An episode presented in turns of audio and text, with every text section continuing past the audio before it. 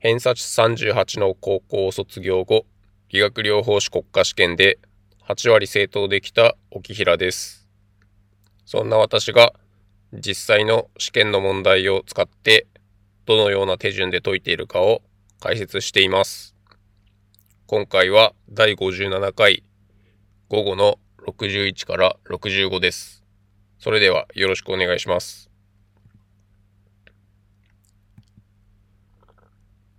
61番。遺伝情報伝達について正しいのはどれか。1染色体の DNA は三重差螺旋構造をしている。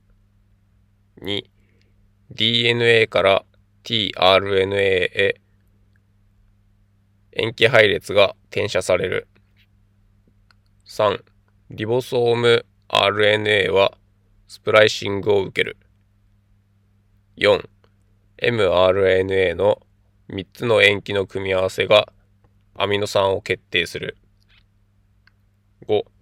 ゲノム上のイントロンの情報伝達がタンパクへ翻訳される。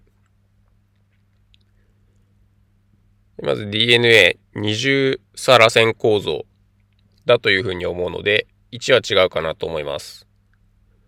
あとはちょっと何を言ってるのかも全然理解できないぐらいわからないです。で、私は2番を選択してみましたが、不正解で4番が正解でした。で、反省会です。二重差螺旋構造っていうのは合ってました。で、DNA から tRNA ではなく、RNA へ転写される。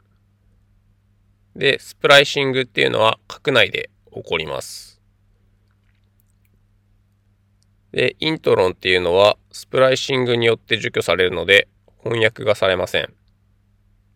で、エクソンっていうのが翻訳されるとのことです。このイントロンとかスプライシングとかエクソンとかちょっと調べたんですが私はここで説明できるほど理解できず結構難しかったので調べてみてください。あとは用語の説明で出てきたやつで、tRNA っていうのはトランスファー RNA のこと。mRNA っていうのはメッセンジャー RNA のこと。結構コロナのワクチンで耳にしたことがあるかと思います。あと、リボソーム RNA っていうのは rRNA っていうふうに書かれることもあるそうです。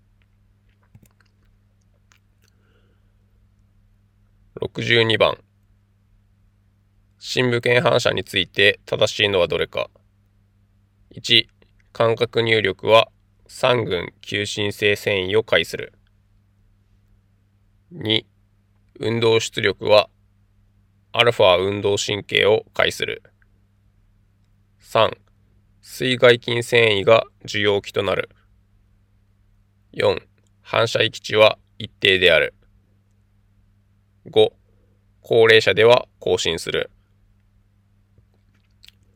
感覚入力は 1A 繊維ですし、受容器は水内筋繊維ですし、あとは身長速度とか強さで変わるので一定ではないと思います。で、高齢者は低下をするのか、まあ、少なくとも変わらないとは思うので更新はしないかなと思います。で、1345は違うかなと思いますので、2番を選択して正解しています。63番、自律神経の二重支配を受けるのはどれか。1、感染。2、膵臓。3、脾臓。4、立毛筋。5、副腎髄質。まあ、これは全然わからないですね。で、感染は体温調節のための発汗と緊張した時の発汗があるので、二重かななんて勝手に思います。で、一応選択したんですが、不正解で2の膵臓が正解でした。で、解剖学の教科書を見たんですけど、臓器のほとんどは二重神経の支配を、二重支配を受けているようです。で、二重支配を受けていないものを覚えた方が良さそうです。ちょっとここでは説明ができないので調べてみてください。で、あと問題にあった感染、立毛筋、副腎髄質は交感神経が支配をしています。64番。三塩基平行で正しいのはどれか。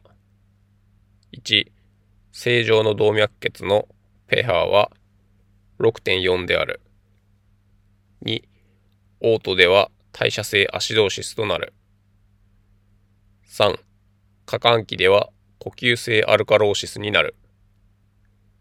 4、呼吸性アルカローシスでは尿は酸性になる。5、代謝性アルカローシスではクスマール呼吸が見られる。えー、ペハの正常値は7.4プラスマイナス0.05です。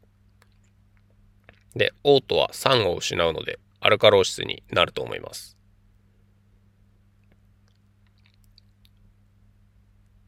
で、4番、腎臓からの排泄で、これむしろアルカリになってしまうのかなというふうに思います。で、クスマール呼吸は代謝性のアシドーシスでなるやつですね。なんで、1、2、4、5は違うと思います。3を選択して正解しています。これは完全勝利だと思います。65番、唾液分泌について正しいのはどれか。1、1日の分泌量は約 100ml である。2、分泌速度が増すと pH は低下する。3、加齢により分泌量は増加する。4、唾液分泌中枢は中脳にある。5、糖を解凍する。唾液はアルカリだと思うので、pH は上昇しそうな気がします。と加齢によって分泌量は減っていきます。なんで口腔内の問題が結構出てますね、高齢者は。唾液の分泌中枢は顔面神経が唾液腺を支配しているので強かなというふうに思います。中脳ではないと思います。で2から4はまず違うと思います。で、1日の分泌量はちょっと知らないですし、で、唾液っていうのは糖質を分解すると思うので、5番を選択して正解しています。今回もご視聴いただきありがとうございました。お疲れ様でした。皆様のテストを解く一助となれば嬉しく思います。